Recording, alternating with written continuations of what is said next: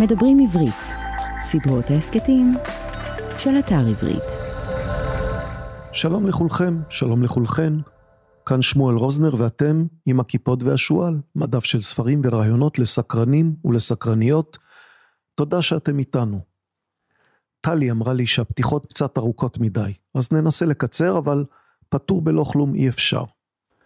ג'ון קונווי נולד בליברפול בשנת 1937. הוא מת במגפת הקורונה, הוא היה פרופסור למתמטיקה שימושית באוניברסיטת קיימברידג' ובאוניברסיטת פרינסטון. מחקריו עסקו בתורת החבורות, תורת הקשרים, תורת המספרים, תורת המשחקים הקומבינטורית, תורת הקודים, אבל פרסומו העיקרי בא לו בזכות מה שפיתח בשנת 1970, אוטומט תאי שנודע בשם משחק החיים.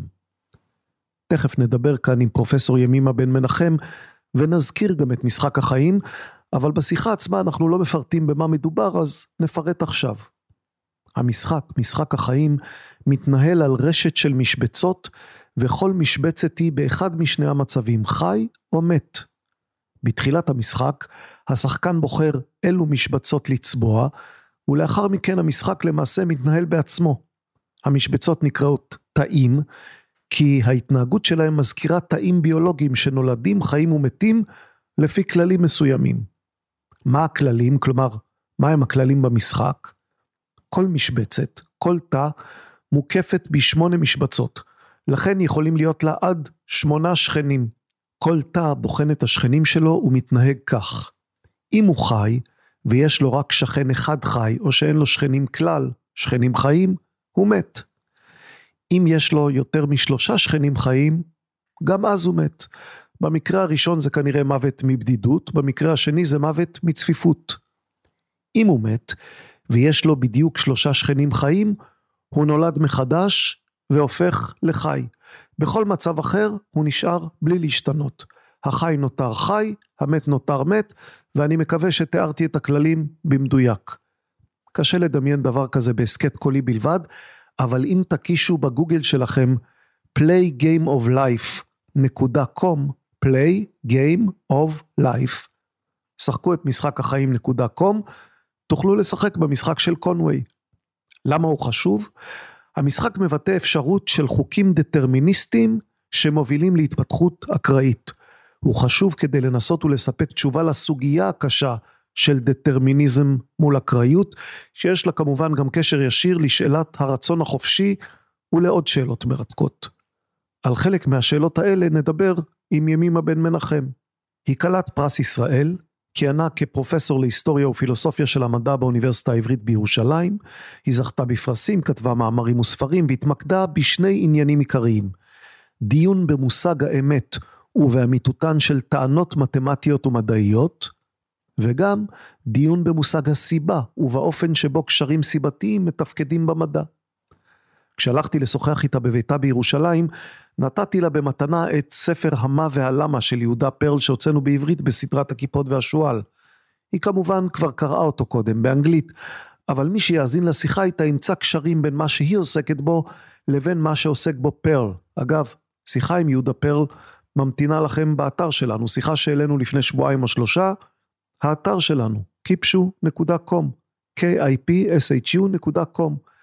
נזכיר גם שסדרת ההסכתים הכיפות והשועל נעשית בשיתוף עברית, אתר התוכן הספרותי הגדול בישראל, המציע לקרוא בכל דרך ספרים דיגיטליים, קוליים ומודפסים.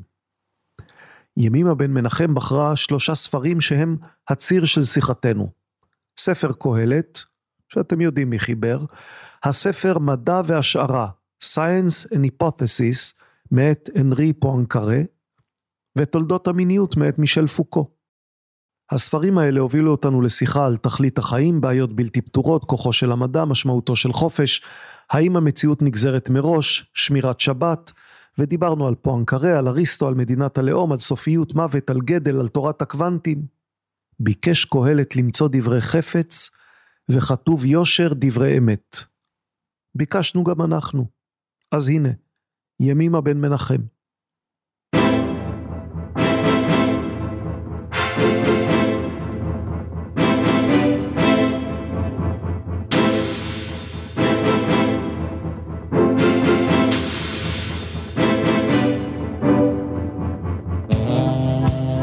ימימה בן מנחם, שלום. שלום רב. הפתעת אותי קצת בבחירת הספרים שלך. תשאלי למה. למה הפתעתי אותך? לא, בוא נגיד את הספרים פשוט. אה, אוקיי, אפשר להתחיל להגיד את הספרים. תראה, אני אגיד לך, קהלת לא הפתיע אותי, אנרי פואנקרה גם לא הפתיע אותי, אה, הפתיע אותי פוקו. אוקיי, אותי הפתיע שבחרתי בקהלת. מפני שקהלת זה לא בתוך הרפרטואר שלי, אני אף פעם לא מלמדת תנ"ך, ו, אה, ופואנקרה ופוקו שהם יותר לחם חוקי, אז אה, טבעי שהיו על השולחן. אני גם שמתי לב שאני באופן מאוד טבעי הלכתי לפילוסופיה, כי על מה רוצים לדבר איתי אם לא על פילוסופיה, אבל בין הספרים שאני אוהבת בעולם, אז יש הרבה דברים שהם לא פילוסופיה, אלא ספרות, אבל אלה השלושה, קהלת וספר של פואנקרה. אה, בשם מדע והיפותזה ותולדות המיניות, הרצון לדעת של מישל פוקו. כן, אז מאיזה מהם נתחיל? כלומר, במה מתחילים? אז דווקא אני חושבת שבקהלת. אוקיי, אז בואי נתחיל מקהלת. כי הוא כל אדם. כן. כל קודם אדם. קודם כל קהלת, כלומר, את אומרת, אני לא, אני לא עוסקת בתנ"ך, או זה לא... קהלת הוא ספר פילוסופיה, רק השאלה מה הרעיונות שהוא מנסה לבטא. נכון, נכון. אמ, אז קהלת ופוקו ופואנקרה, הם קודם כל, או המחבר של קהלת, הם, הם כולם אנשים מאוד מפוכחים. הם כולם אנשים מאוד מקוריים, והם כולם מנסים לאתגר אותנו. ואף אחד לא ממש מתחנף אלינו, או נותן לנו נחמה, או אומר לנו ש... אנחנו יכולים באמצעות המחשבה ליצור את המציאות, ואם רק נחשוב שיש חיי על מוות, אז יהיו לנו חיי על מוות, וכל הדברים מהסוג הזה, שבתקופה הניו-אייג'ית שלנו הם מאוד מאוד פופולריים.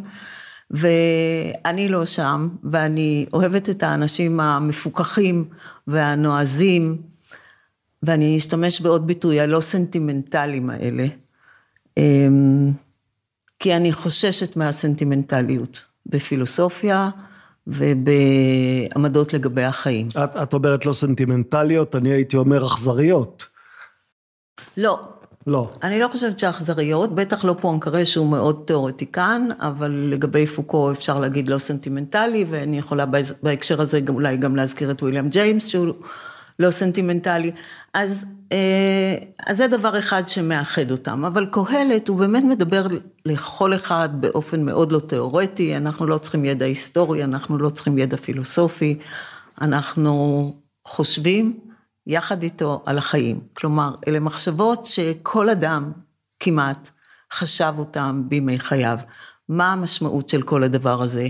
מה יהיה איתי אחרי מותי? מה מותר האדם מן הבהמה? כל השאלות האלה הן שאלות שאנחנו עומדים בפניהן כל הזמן. והשאלות האלה יכולות להביא אותנו לייאוש, ואני חושבת שקהלת לא מביא אותנו לייאוש. ולכן אני כל כך אוהבת את הספר הזה. הוא, לא- מעבר... הוא לא מביא אותנו לייאוש בגלל סוף דבר הכל נשמע? לא, לא, לא, לא. עוד הרבה קודם, לא, את אומרת. לא, הרבה קודם, הוא לא מביא אותנו לייאוש. אבל בקהלת יש הרי אה, תיאור נפלא של המוות. ושוב, לא תיאור סנטימנטלי. אז אם אתה מרשה לי, אז אנחנו ש... נקרא. נו, כי? לא מדובר פה, פה באדם שיושב ליד אמו הגוססת, ואנחנו כואבים יחד איתו ויחד איתה את הכאב הזה, שספרות מן הסוג הזה שוב קיימת היום, ואני חושבת שהיא חשובה. כי היא מכינה אותנו להתמודד עם המצבים האלה. אבל אצל קהלת יש משהו אחר, זה המוות של כולנו באופן מאוד לא פרסונלי, ואני לא מכירה עוד תיאור כזה של המוות. אז זה מתחיל באמת, זכור את בוראיך בימי בחורותיך, אני קוראת מן הפרק האחרון, פרק כן. י"ב, אבל מכאן, עד אשר לא יבואו ימי הרעה, והאור והירח והכוכב, אה, סליחה, והגיעו שנים אשר תאמר, אין לי בהן חפץ. עד אשר לא תחשך השמש, והאור והירח והכוכבים, ושבו ההבים אחר הגשם. ביום שיזועו שומרי הבית, והתעוותו אנשי החיל, ובטלו התחנות כי מאטו, וחשכו הרועות בערובות. וסוגרו דלתיים בשוק בשפל כל התחנה, ויקום לכל הציפור, אפילו אם אנחנו לא מבינים כל מילה, כן. השירה פה, שירת המוות הזאת, וישחו כל בנות השיר. גם מגבוה ייראו וחתחתים בדרך, וינאץ השקד, ויסתבל החגב, ותפר האביונה, כי הולך האדם אל בית עולמו, וסבבו בשוק הסופדים. הוא עוד ממשיך קצת, אני מפסיקה פה. כן, זה, זה, זה קטע, אה, הוא כמעט מעלה דמעות.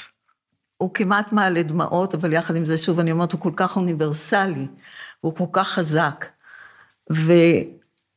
ושמתי לב בפעם הראשונה עכשיו, לקראת השיחה הזאת, שסבבו בשוק הסופדים, וזה מחזיר אותנו להתחלה של הספר. הולך סובב הרוח, ואל מקומו שב הרוח.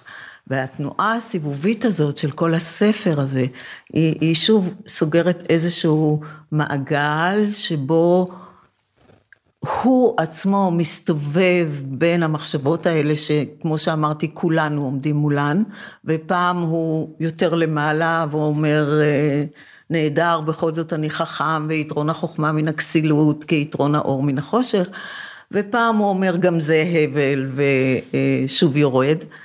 אמ, אבל יש גם הסיבוב הקוסמי, התנועה הקוסמית של סובב הרוח, שמה שיהיה כבר היה ואין יתרון לראשונים. והדברים נשכחים, זאת אומרת, לא רק שאנחנו בני חלוף, גם הזיכרון הוא בן חלוף. אין שום סיכוי שמה שאנחנו עושים היום, מה שאנחנו מקדישים לו את החיים שלנו, ייזכר במונחים של נצח. אז הילדים שלנו, הנכדים שלנו, מי שזכה, יש ספר שגם אחרי 400 שנה, עגנון אמר ספר שלא מחזיק מעמד 400 שנה, זה לא, זה לא ספר. לא רציני. כן. אז 400 שנה, אבל אנחנו מדברים ביקום, אגב, עגנון יחזיק מעמד 400 שנה, זו שאלה מעניינת. זאת שאלה, אני חושבת שכן, אבל לא יחיה לדעת התשובה, אז... אה, לא, כשאת מסתכלת על הדור הצעיר, מנסה לפענח את עגנון, אז נדמה לך ש... שהשפה שלו, יהיה, יהיה מי שיבין אותה בעוד, לא בעוד 400, בעוד 150 שנה? כן, אני, אני חושבת שהוא לא יהיה סופר פופולרי, אבל אני חושבת שהוא יחזיק מעמד ברמת הספרות, זאת אומרת שקוראי ספרות ימשיכו לקרוא אותו. אמ, אבל בכל אופן, כאן אנחנו מדברים במונחים של אה, קנה מידה של זמן הרבה יותר ארוך, ובמובן הזה אה, השכחה אורבת לנו ואין לנו סיכוי לנצח אותה, ואנחנו צריכים להשלים עם הדבר הזה. אז מה זה עושה לחיים שלנו? אז יש כל כך הרבה פילוסופים שזה הוביל אותם לייאוש. כן. ושבעצם השאלה למה לא להתאבד, היא השאלה החשובה. אבל אני לא חושבת שההתאבדות בכלל מועלית כאופציה אצל קהלת. אז אפשר להגיד, טוב, בעולם ההוא, בעולם שלו, שזה עניין אנכרוניסטי, להעלות כאן אפשרות של התאבדות, אבל אני חושבת שזה מעבר לזה. אמ, מפני שהוא מסוגל, כמו שאמרתי, מצד אחד להיות מאוד מאוד מפוקח, ולהישיר מבט אל המציאות, ולהגיד ככה זה, ומצד שני, לראות את היצירה הרגעית הזאת של החיים, ולחיות אותה בטוב, ולא מתוך ייאוש. אז אה, כל תענוגות החיים, הוא לא פוסל אותם בכלל. הוא אומר, אני יודע שהגנים האלה שנתתי לא יישארו, אבל אני נוטע גנים. ואני יודע שהספרים שאני כותב לא יישארו, וייזהר מהם הבני מעשות ספרים אין קץ, וכל האזהרות היפות, אבל הוא כותב ספר. אז אמ, אני חושבת שהוא מוצא משמעות בחיים הרגעיים, כמו יצירת אומנות, שהיא נעשית ליום או לשבוע, ויש היום מפעלים כאלה, שאנחנו משקיעים ביצירת אומנות במשך שבוע ימים, ואנחנו יודעים שאחרי שבוע היצירה הזאת, או שהיא עשויה בחול והיא תיעלם מעצמה, או שאנחנו בעצמנו שורפים אותה, ואנחנו מוצאים איזשהו, אה, איזושהי השראה ברעיון הזה של משהו רגעי, ובכל אופן אנחנו משקיעים בו יופי ואהבה. אז מה, זה, זה סוג של אקזיסטנציאליזם? כלומר, אם את מחפשת כן.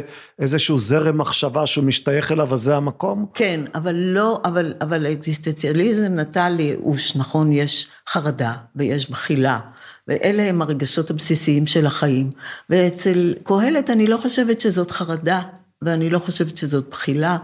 אני חושבת שהוא יכול להגיד, שמח בחור, בילדותך, ראה חיים עם אישה אשר אהבת, הוא יכול לאפשר גם את יתרון החוכמה על הכסילות, גם את יתרון הטוב על הרע. אני חושבת שהוא אומר לנו, תחיה חיים טובים מול הידיעה הזאת. בניסוח של ניטשה, תהפוך את החיים שלך ליצירת אומנות, ותדע שיצירת האומנות הזאת היא רגעית ולא נצחית, והוא יכול לעמוד מול הדבר הזה. כי בעצם, בדרך כלל אנחנו לא נכנסים לייאוש מעובדות, נכון? אנחנו לא אומרים, יש כוח גרביטציה, כמה נורא. זה אבסורד. כן.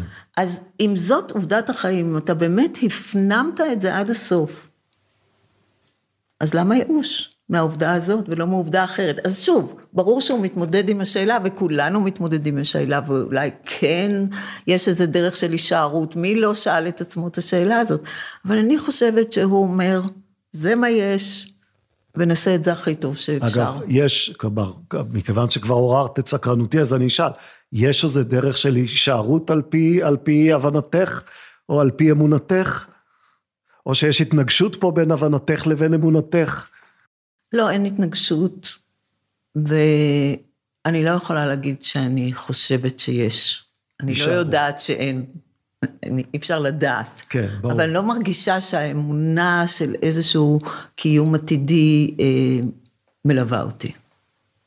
עכשיו, כש, כשקראת קודם את הקטע הזה מקהלת, ולא חשבתי על זה קודם, אבל בעצם בכל החלק הראשון שלו, עד שהוא מגיע לשלב של, של, ה, של הסופדים בשוק, שאז את מבינה שהוא מקונן על עצמו או על, או על האדם שמת, בעצם מדובר פה בקינה שאפשר לייחס אותה בכלל למציאות, כלומר העולם שאנחנו חיים בו לא יתקיים לנצח.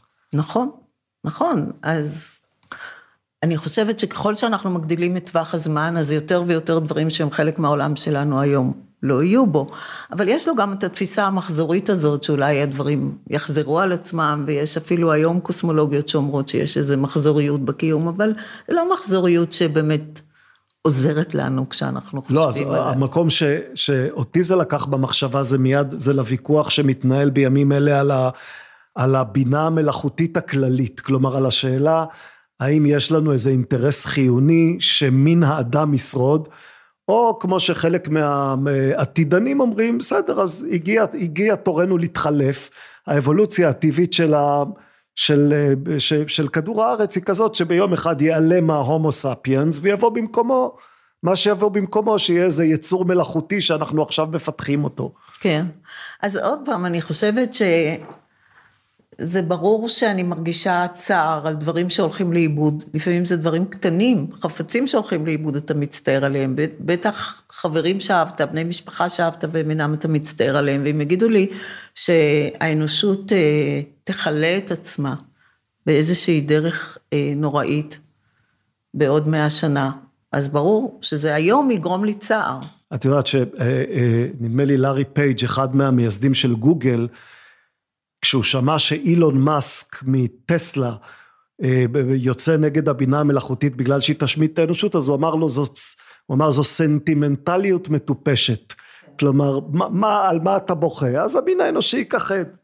אז, אז שוב אני אומרת, אני, הרי בכל אדם יש צדדים שונים. זה שאני אומרת שאני מעריכה את הפילוסופים האלה שהם לא סנטימנטליים, זה בגלל שאני בדיוק יודעת מה זה כן להיות סנטימנטלית, ואני יודעת מה זה לבכות על אה, אנה קרנינה או, או, או מיסיס דלווי או ספרים אחרים. ואני חושבת שאני מכירה את הסנטימנט, אבל אני חושבת שאני מאוד מעריכה את הרגע של הפיכחון, ואתה מוצא את הרגעים האלה של פיכחון אצל אנשים לא כל אדם, אבל יש אנשים שהם יודעים שהם חולים, הם יודעים שהם עומדים למות, כולנו יודעים שאנחנו עומדים למות, אבל אצלם זה מאוד מאוד מוחשי. כן. הם עומדים מול זה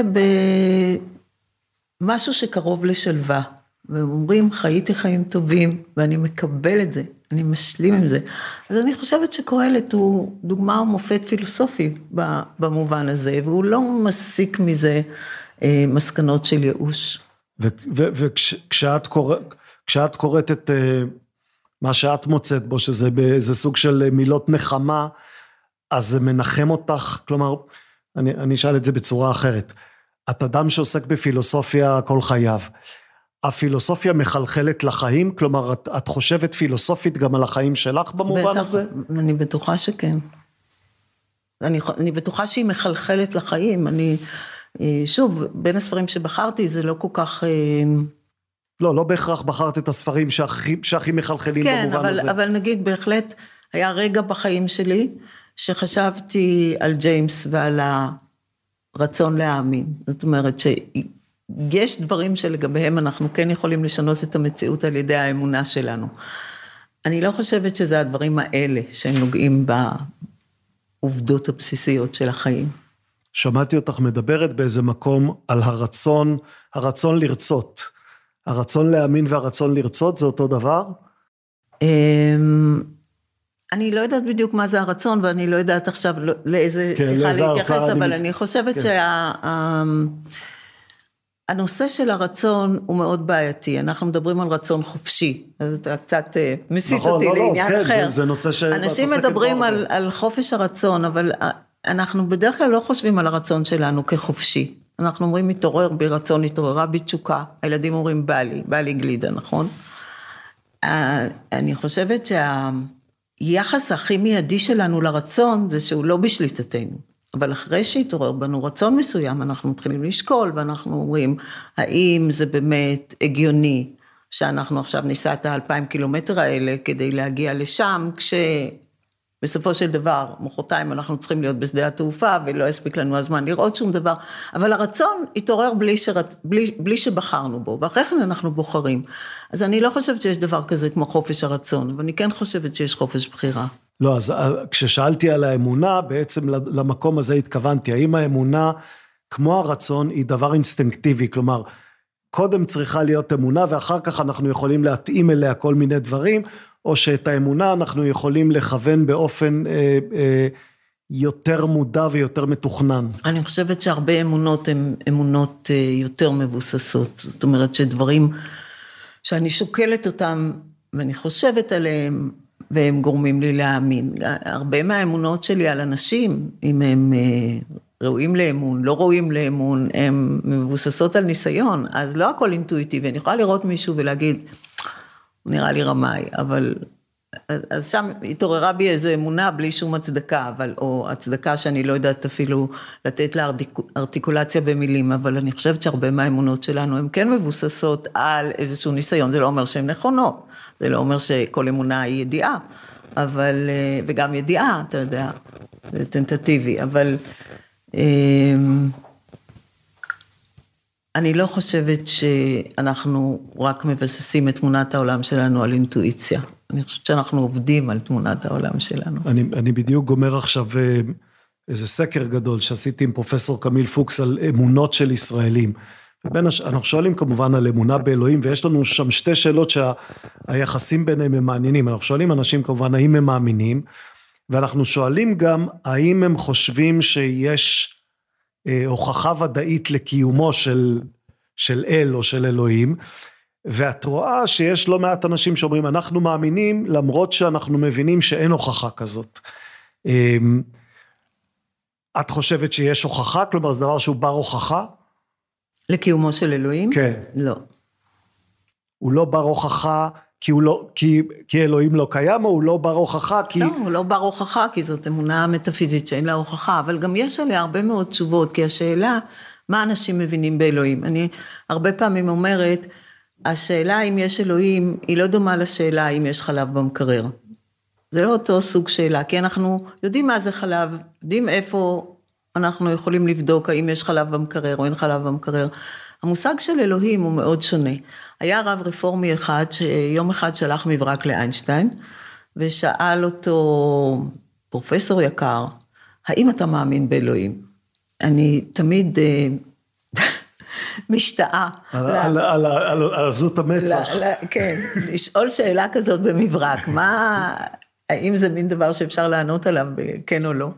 ואיינשטיין כתב לו, אני מאמין באלוהי שפינוזה המתגלה בהרמוניה המופלאה של היקום, או בהרמוניה החוקית, מלאת חוקיות של היקום, lawful harmony. אז תשובה כזאת היא כן, נכון? במובן מסוים כן, מכן, או במובן אפשר מסוים. בכל אופן לדון האם אלוהי שפינוזה, עכשיו אנחנו צריכים ללכת לשפינוזה ולשאול, ולהגיד האם אם אלוהי שפינוזה או זה אלוהים. כן.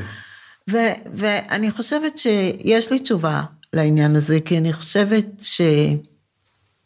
שזה לא אתאיזם, במובן הזה שגם איינשטיין וגם שפינוזה חשבו שזה מנחה צורת חיים מסוימת.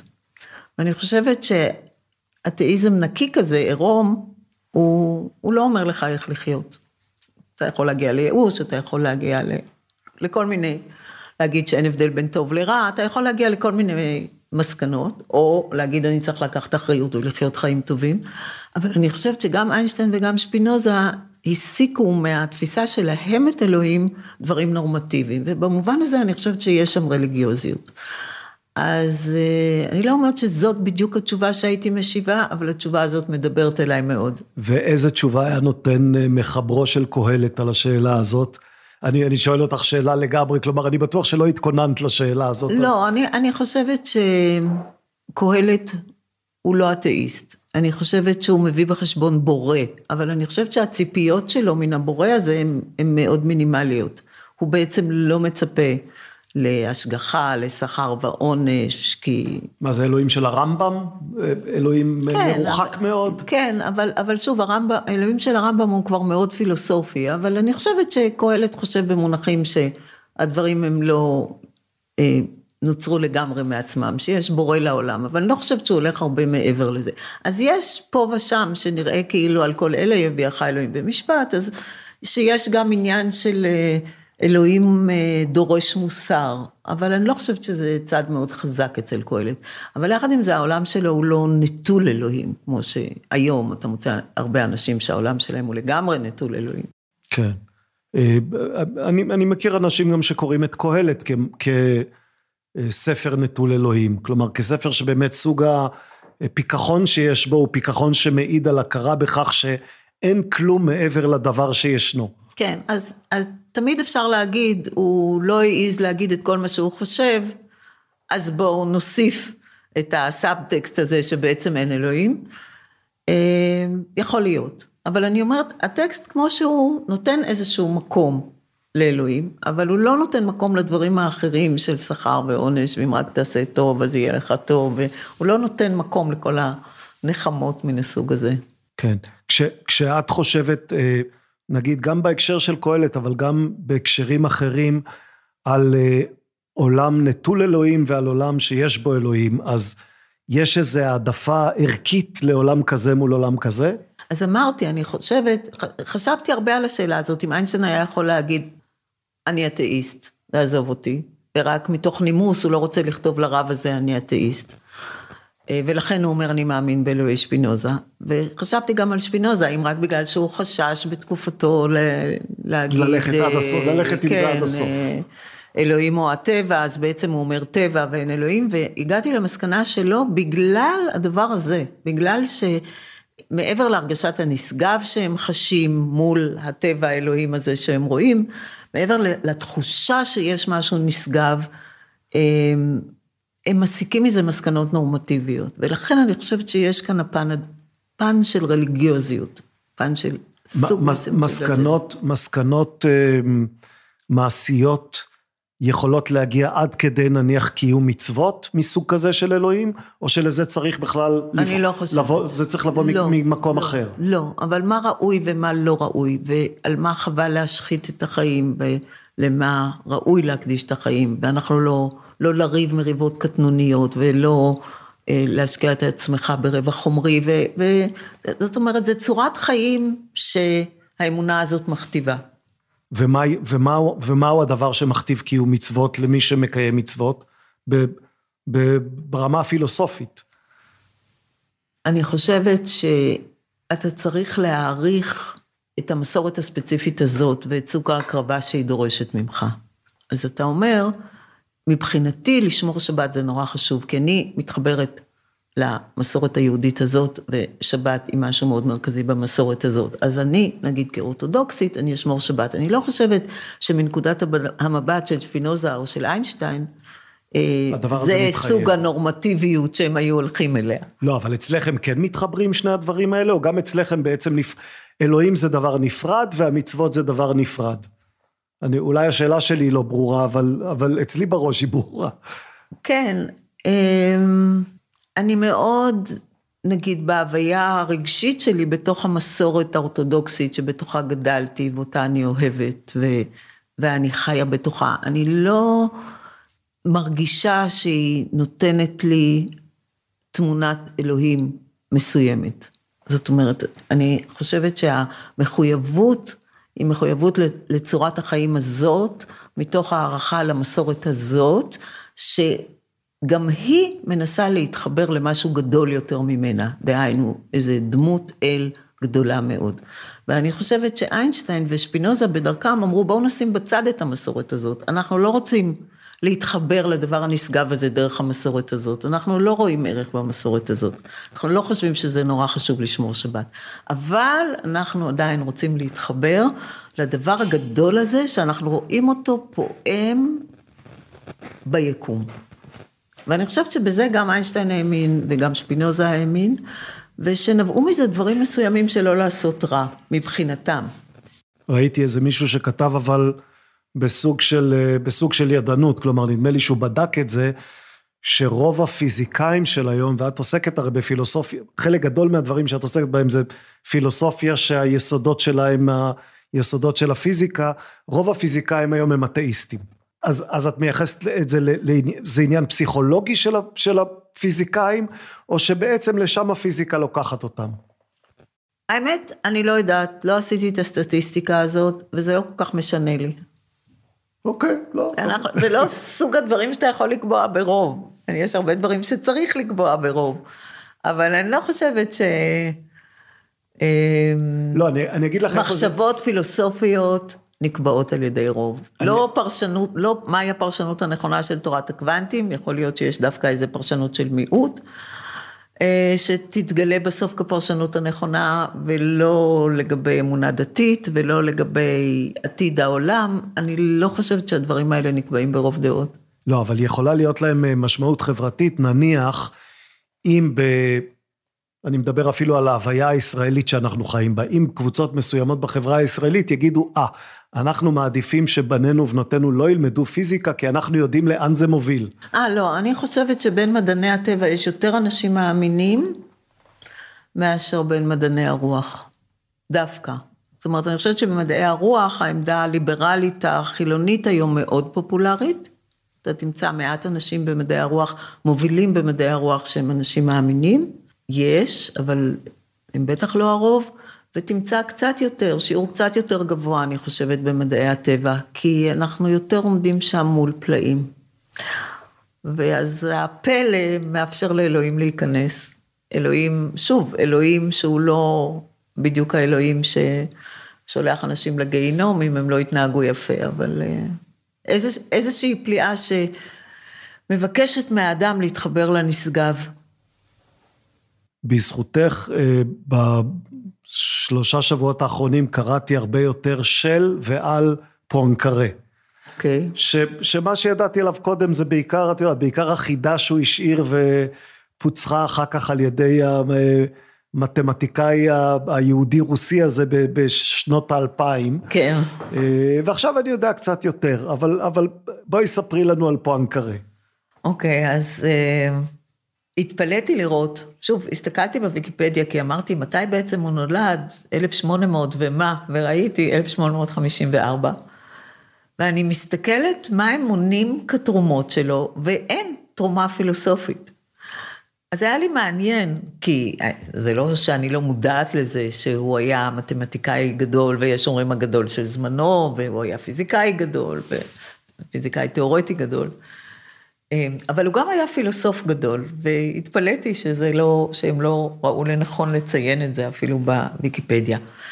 אבל אמ, כשאמרתי שכל השלושה הם נועזים, אז אה, הנועזות של פואנקרה מתבטאת בזה שהוא שאל שאלה שבאמת אה, הטרידה לא רק אותו, הטרידה עוד אנשים, אבל התשובה שהוא נתן לה היא, היא תשובה מעניינת. עכשיו את מדברת על השאלה הפילוסופית ולא על השאלות המתמטיות. אני מדברת על השאלה הפילוסופית. כי הוא שאל גם שאלות מתמטיות ברור, שפיצחתי עליהן את שיניי, וחלקן אולי קצת הבנתי. כן, לא.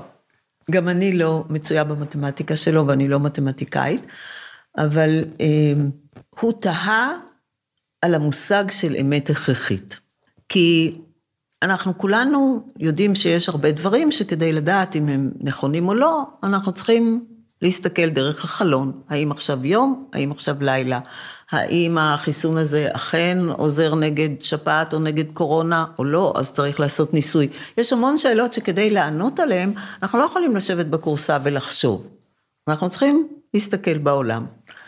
אבל יש סוג של אמיתות שהן נראות מיוחסות. זאת האריסטוקרטיה של האמיתות, ואלה האמיתות שאנחנו לא צריכים להסתכל דרך החלון. אנחנו יודעים שבין שתי נקודות עובר ישר אחד, כן. נכון?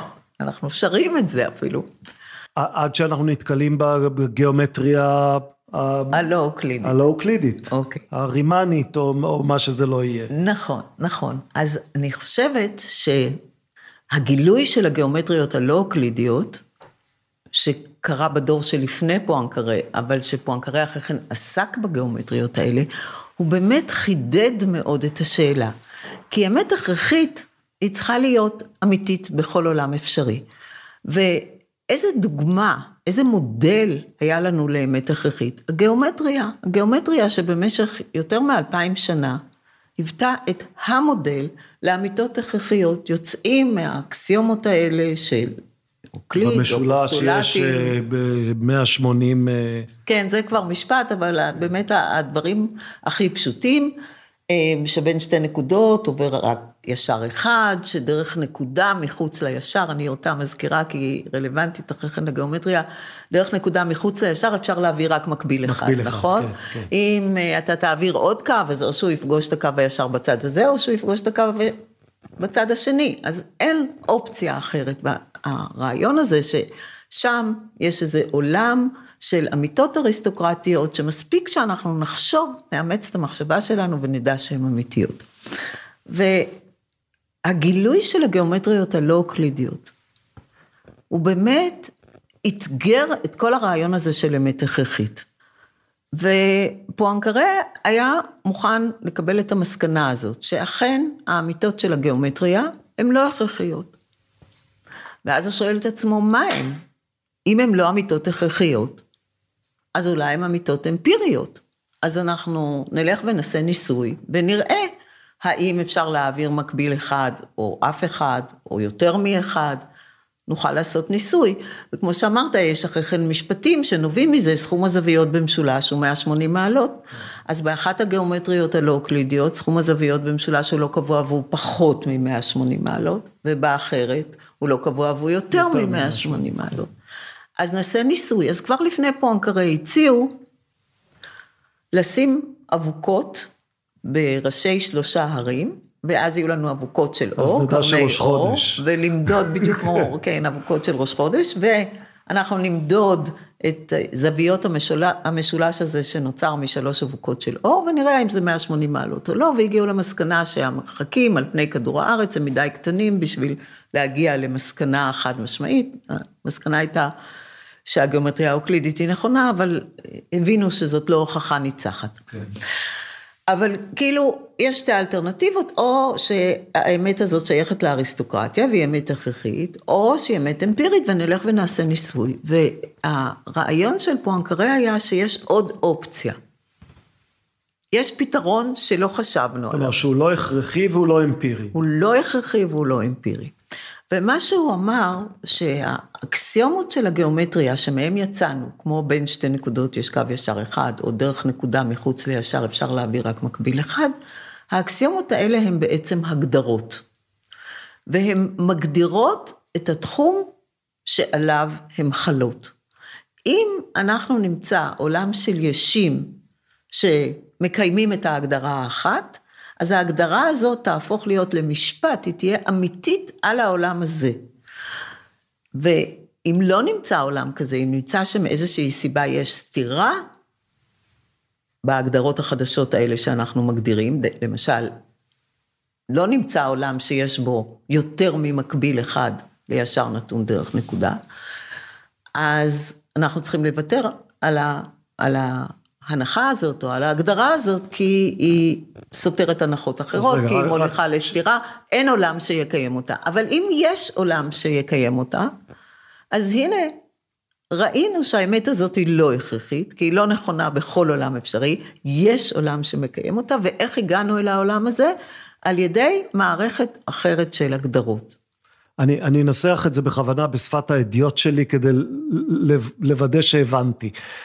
זה לא שאני אומר יש גיאומטריה אוקלידית ולובה אה, אה, דרך שתי נקודות עובר רק קו ישר אחד, אלא יש שתי נקודות שדרכן עובר רק קו ישר אחד, ולכן אנחנו נמצאים בגיאומטריה האוקלידית. כן? נכון, זה... נכון, אתה יכול לעשות את ההיפוך הזה, אבל כשאנחנו מסתכלים על, על האלטרנטיבות שיש לנו עכשיו, הצליחו לבנות גיאומטריה אוקלידית,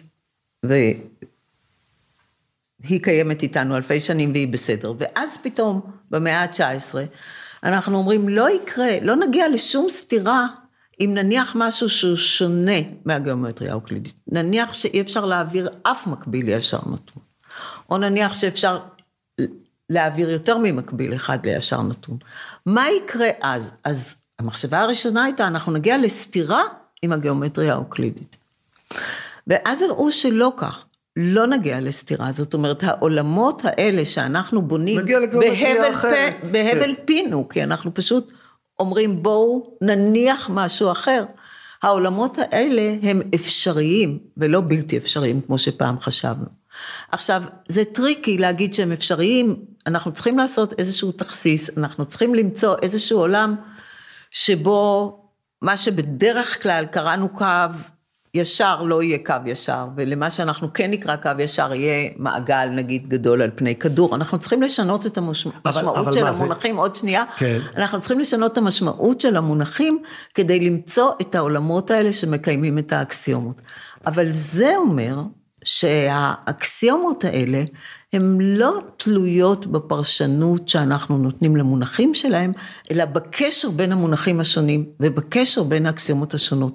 זאת אומרת, זה מאוד הבהיר שהמתמטיקה יכולה לברוא עולמות שונים מהעולם הרגיל, המתמטי, לא מהעולם הרגיל המציאותי רק, אבל מהעולם המתמטי שהיה קיים עד אז. ואיך היא עושה את זה? באמצעות הגדרות חדשות. אז פתאום הסטטוס של האקסיומות האלה הופך להיות סטטוס של הגדרה. הגדרה זה משהו שתלוי בי. האם מותר לי להגדיר כל דבר? האם אני יכולה לעשות זה, כל זה, דבר? זה, זאת השאלה שאיתה התכוונתי לקפוץ. כלומר, האם זה שרירותי לגמרי? אני יכול להחליט כל דבר וממנו לברוא עולם חדש? אוקיי. אז אתה יכול להחליט כמעט כל דבר, כמו שהחליטו שאנחנו יכולים להגדיר משהו שהוא שורש של מינוס אחד, נכון? זה עוד קרה לפני כן, וזה כן. קרה במתמטיקה ולא בגומטריה. והתברר כמועיל מאוד בדיעבד. והתברר בדיוק כן. כמועיל מאוד. אז אה, אתה יכול לעשות כמעט כל דבר, אבל יש עליך אילוץ מאוד חזק, וזה האילוץ של הקונסיסטנטיות, של העקביות. אתה צריך לדאוג שמערכת האקסיומות שלך תהיה קונסיסטנטית. עכשיו, איך דואגים לזה? זה לא דבר פשוט. במקרה של הגיאומטריות, אז באמת הראו שבתוך הגיאומטריה האוקלידית, אני יכולה לקחת כדור, והכדור הזה יספק איזושהי גיאומטריה אחרת לא אוקלידית. אז, אבל, אבל אנחנו לא צריכים להיכנס לכל הפרטים האלה, אני רק אומרת, מותר לך להיות חופשי בהגדרות שלך, תחת האילוץ של קונסיסטנטיות, ולהוכיח קונסיסטנטיות אחר כך, זה סיפור קשה, ואחרי כן היו, אתה יודע, המשפט אי השלמות של גדל, יש תירות שאי אפשר להוכיח, בקיצור, זה לא, זה לא אילוץ שקל לספק אותו, אבל זה לפחות אילוץ. אוקיי, okay, ומזה נובע מה ברמה המטאפיזית, ברמה של למה זה אכפת לי? למה, למה זה חשוב לחיים שלי? מה אני לומד מזה? כי, כי אני חושבת שהשאלה, האם מה שאני חושבת שאני יודעת זה באמת ידע, היא שוב שאלה שמאוד מטרידה. גם כשזה ידע רפואי נגיד, כשאתה אומר, פעם חשבו עלוקות ולא יודעת, כל מיני אמצעים רפואיים, הקזת דם, וזה היום נראה לנו שטויות, והיום אנחנו אה, נותנים הקרנות וכימותרפיה, ואולי בעוד 50 שנה יגידו שזה שטויות. זאת אומרת, השאלה האלה, השאלות האלה, מה אנחנו יודעים, מטרידות. הן מטרידות ברמה האישית. אני סומכת על מישהו. ואז פתאום אני מתחילה לשאול את עצמי, האם אני באמת יכולה לבטוח בו? האם מה שאני יודעת, שאני תמיד רואה רק צד אחד, זאת המציאות? אז השאלות האלה, האם מה שאני יודעת זה משהו שאפשר באמת לסמוך עליו, או שזה הכל שברירי וטנטטיבי, ואתה יודע, לפעמים אפשר לבדוק, אבל לפעמים אין לך דרך לבדוק. אז שאת השאלה הזאת אפשר גם לשאול על השאלות, על, ה, על הנושאים הבסיסיים ביותר, כמו המתמטיקה, זאת הפתעה גדולה. כי, כי שם היה איזה אי של ביטחון. נכון? הגיאומטריה זה בסדר, שום, שום דבר לא יקרה שם, זה יציב וזה אמת ויציב, ונכון, ושריר, וקיים, אבל לא. כלומר, גם שם אנחנו יכולים, היום אומרים לחשוב מחוץ לקופסה, גם שם מישהו כמו פואנקרה, או אף, אף פעם, אף אחד הוא לא לגמרי לבד, התחילו לפניו והמשיכו אחריו והיו עוד בני זמנו, אבל הרעיון הזה שיש כאן מעמד לגמרי חדש למה שמותר לנו לעשות ומה שאנחנו יכולים לעשות במתמטיקה, הרעיון הזה הוא מקסים. עכשיו בעצם פונקרה הלך צעד נוסף, כי הוא אמר, אוקיי, אז אנחנו באופן תיאורטי יכולות להיות לנו גיאומטריות, גיאומטריות שונות, כזאת וכזאת וכזאת, הגיאומ, הגיאומטריה האוקלידית הישנה והטובה היא רק אחת מהן. יפה. בכל זאת נשאל מהי הגיאומטריה של העולם שלנו. כן. ואז הוא אומר, גם לגבי העולם שלנו, לא יכולה להיות הכרעה חד משמעית. זאת אומרת, אתה יכול לתאר את העובדות בתיאורים שונים, או בשפות שונות, כך שכל אחת מן הגיאומטריות תמצא את האישור שלה בניסיון. אתה יכול לתאר את העולם כך שתמצא אישור לגיאומטריה, אתה אמרת רימנית, אתה יכול לתאר את העולם כך שתמצא אישור לגיאומטריה לובצ'בסקית, ואני יכול לתאר לעצמי, אומר פואנקרה, יצורים שהם חיים במין עולם כזה, והם קודם מגלים את הגיאומטריה הלובצ'בסקית. ורק אחר כך בא איזה ילד נורא חכם ואומר, אתם יודעים, אם אתם תקראו לזה ישר, ואם אתם תעשו כך, ואם תעשו כך, ותביאו בחשבון כך והיצורים האלה וכך. מסתובבים בינינו? כלומר, לא, אנחנו לא, חיים איתם לא, באותו עולם? לא, לא, לא, הוא חשב שלנו יותר נוח עם הגיאומטריה האוקלידית. אמ, אבל, אבל הוא חשב שזה רק יותר נוח, זה לא יותר אמיתי, ויש הבדל גדול בין מה שנוח ובין מה שאמיתי. כלומר, היינו יכולים לתאר את העולם גם בגיאומטריה לא אוקלידית. עכשיו, אה, המגבלה של פואנקרה הייתה שהוא חשב רק במונחים של שלוש הגיאומטריות האלה, שהן מוגבלות קצת, הן מבחינה טכנית העקמומיות שלהן היא קבועה. ומה שקרה אחריו, שהתחילו לחשוב על העולם האמפירי באמצעות גיאומטריות יותר מורכבות, מורכבות אם עקמומיות משתנה, ואז הגיאומטריה עצמה הופכת להיות לחלק מן הפיזיקה, לאיזשהו מדע אמפירי, שהיא משתנה ממקום למקום, ולכן יש הרבה אנשים שחושבים שבסופו של דבר פואנקרה טעה, כי זה לא נכון שהגיאומטריה העניין של קונבנציה, הגיאומטריה העניין אמפירי, היא הפכה להיות חלק מן הפיזיקה, וזאת הייתה עמדה של איינשטיין.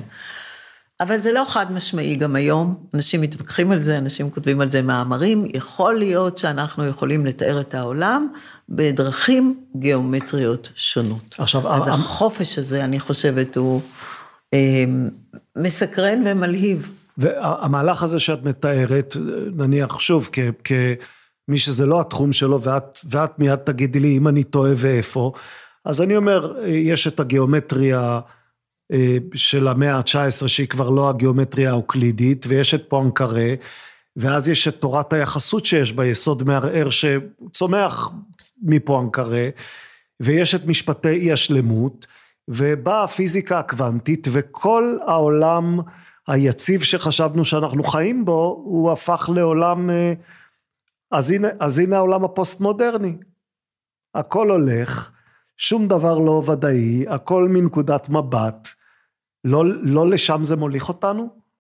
כן, הרבה אנשים אני חושבת, שוב, לא כל כך פיזיקאים, אבל הם, הם קוראים על עקרון אי הוודאות, הם, הם לומדים קצת פיזיקה.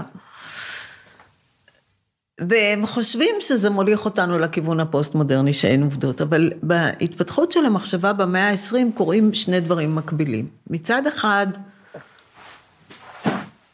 אנחנו כל הזמן עומדים מול יותר ויותר מגבלות. עקרון אי הוודאות זה מגבלה על האפשרות שלנו להגיע לידע על כל הדברים שבעולם. מלא, כן. כן. אנחנו כאילו תמיד רואים פן אחד של המציאות, ואנחנו לא נראה את הצד השני באותו זמן. משפטי האי השלמות, אתה הזכרת, יש לנו מגבלות על חישוביות, יש לנו מגבלות מתמטיות. אז מצד אחד, אנחנו הרבה פחות כל יכולים ממה שחשבנו בתחילת המאה ה-19, או אפילו בסוף המאה ה-19. זה, זה יותר. מזה, הוכחנו שאנחנו... כלומר, זו, זו לא מגבלה, זו לא מגבלה... זו מגבלה עקרונית. עקרונית, בדיוק, זו מגבלה עקרונית. זה לא משהו טכני שנבנה איזה מכונית יותר מהירה. זה לא אנחנו לא יכולים, זה בלתי אפשרי. בלתי אפשרי, בדיוק.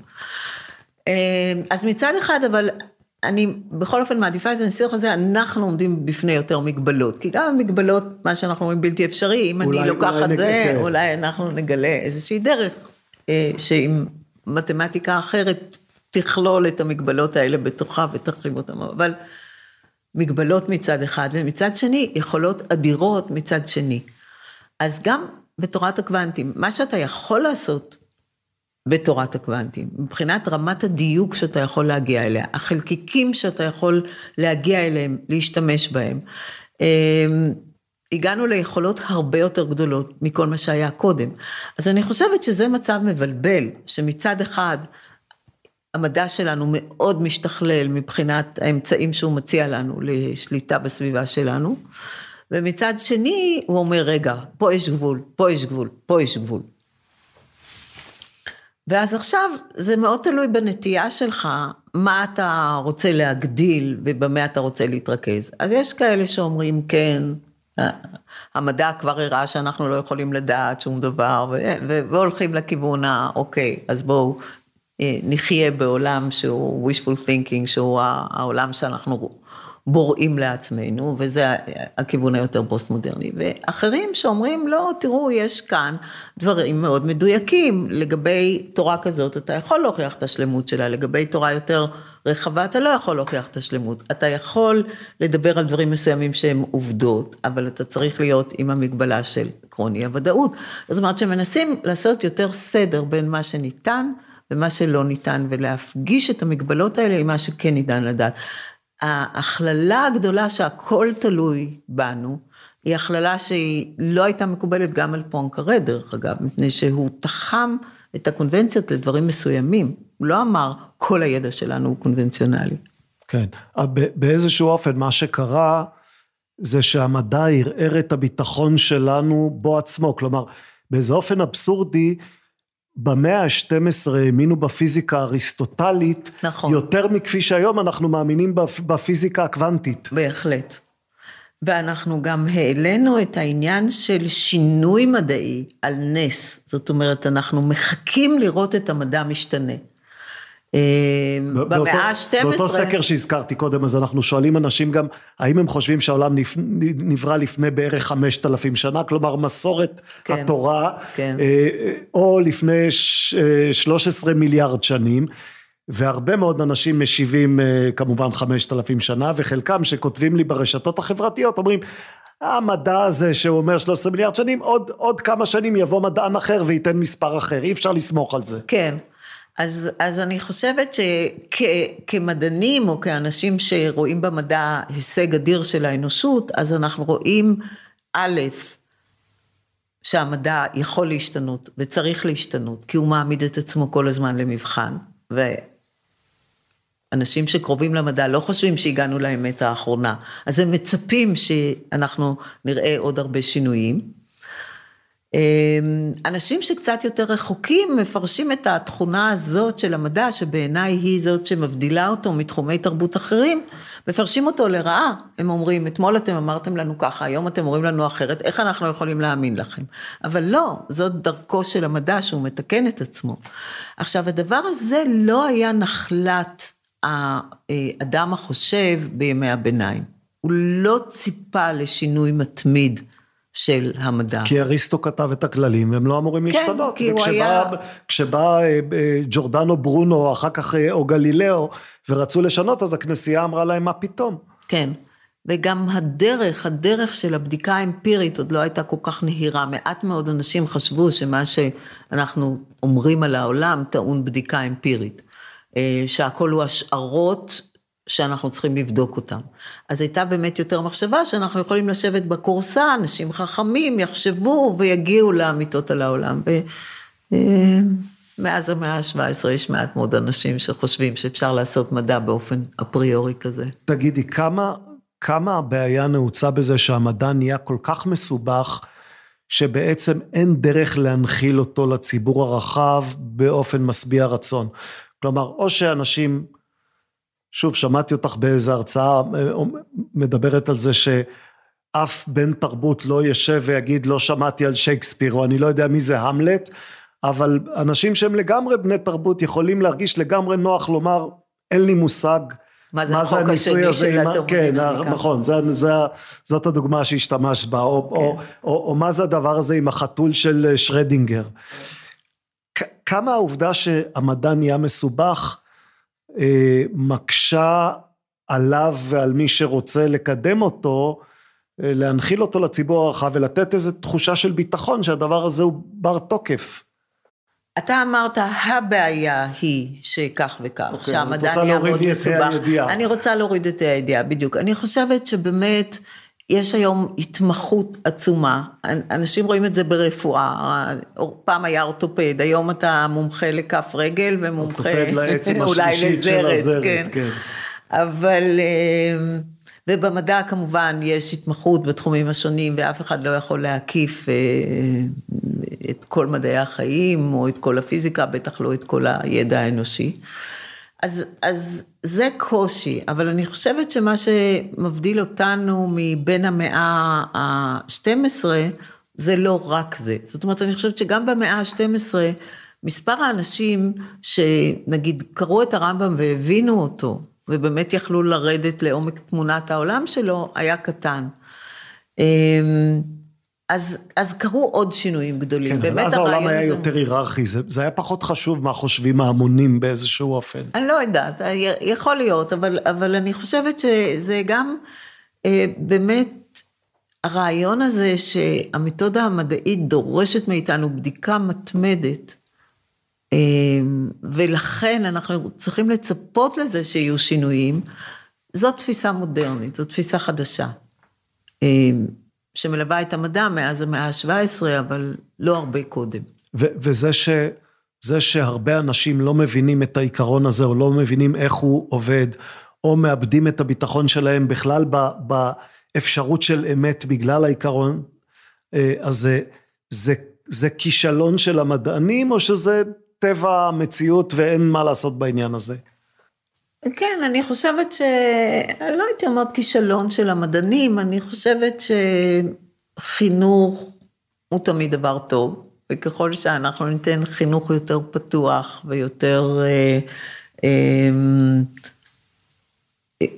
מודע לקושי, של, בקושי שעומד בפנינו כשאנחנו רוצים להגיע לידע, מה, מה באמת, מה זה אומר לבדוק איזושהי השערה מדעית, אז ככל שאנשים יבינו את הדבר הזה יותר טוב, אז יהיה להם יחס יותר, שוב, מפוקח למדע, ליכולות שלו מצד אחד, למגבלות שלו מצד שני.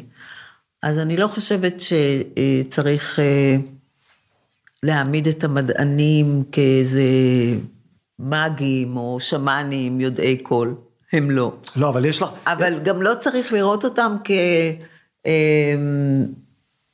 כרדופי אמביציה, שוחרי כוח, שמסלפים את המציאות למטרות שלהם, שזאת התמונה השנייה ששמענו אותה בימי הקורונה. אני חושבת ש... שוב, יש איזו תמונה יותר ריאלית ויותר מפוקחת, שמלווה את המחשבה הרציונלית, והמחשבה הרציונלית עצמה מתפתחת. אבל נגיד, בשנים הרבות שאת עוסקת בדבר הזה, פיתחת איזו אסטרטגיה של, את נתקלת באדם ואומר לך, העולם נברא לפני חמשת אלפים שנה, אז, אז מה את משיבה? האמת שלא כל כך נתקלתי. באנשים כאלה. ב, לא, כן, לא באמירה הזאת, כן. לא. זה לא שאין אנשים שמאמינים שהעולם נברא לפני חמשת אלפים שנה, אבל אני לא ראיתי התדיינות רצינית בין אדם שמאמין שהעולם נברא לפני חמשת אלפים שנה, ובין אה, הפילוסופיה המודרנית והמדע המודרני, כי רוב האנשים שבכלל מתעניינים במדע מודרני ובפילוסופיה מודרנית, הם לא מבינים את הדברים כפשוטם. אז הם מוכנים להגיד משהו בדומה לגלילאו, שזה לא המטרה של כתבי הקודש ללמד אותנו מדע, לכתבי הקודש יש מטרות אחרות, ואנחנו לא הולכים ללמוד את ההיסטוריה של הקוסמוס, או קוסמולוגיה או פיזיקה בכלל, מן התנ"ך. אני, רוב האנשים שאני מכירה בתוך העולם המאמין לא יגידו לך, רגע, אבל העולם נברא לפני חמשת אלפים שנה. זה, אני חושבת שזו לא עמדה מאוד אה, מקובלת היום.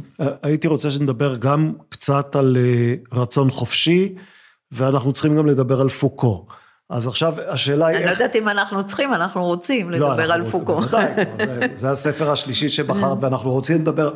אז, אז אה, אוקיי, אז בואי נעבור לפוקו ונראה אם נצליח לחבר את שני הדברים האלה, ואם לא, אז, אה, אז זה יישאר להזדמנות אחרת.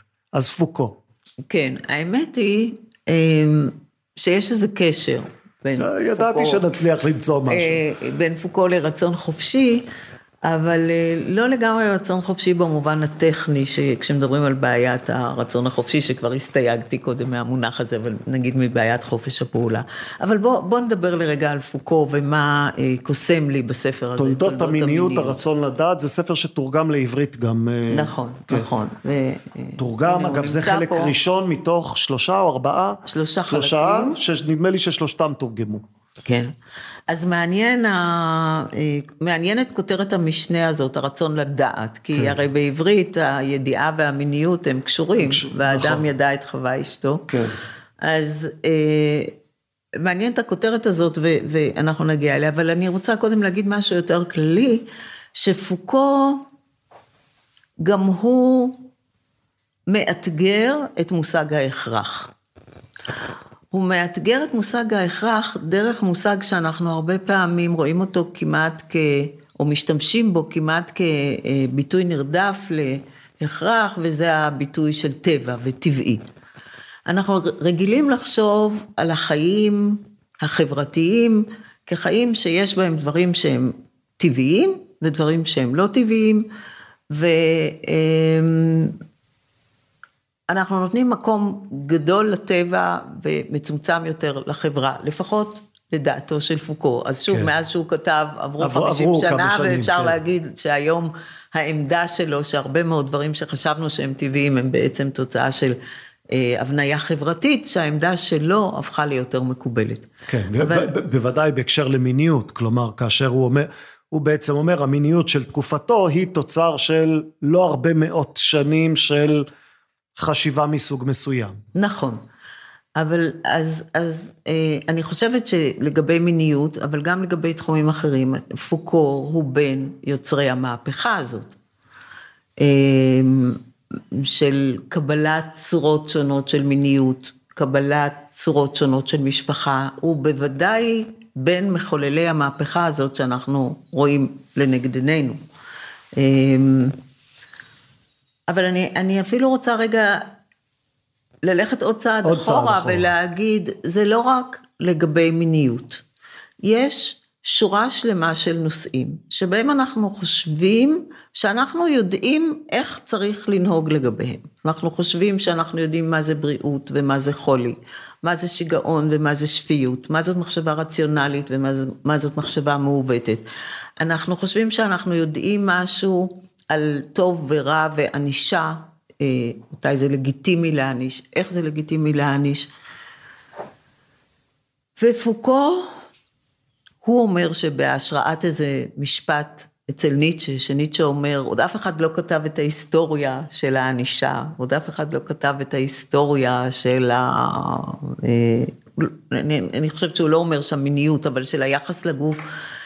אה, ופוקו מרים את הכפפה, וכותב את ההיסטוריה של שורה של הסדרים חברתיים ומושגים. כמו שיגעון נגיד. כמו שיגעון.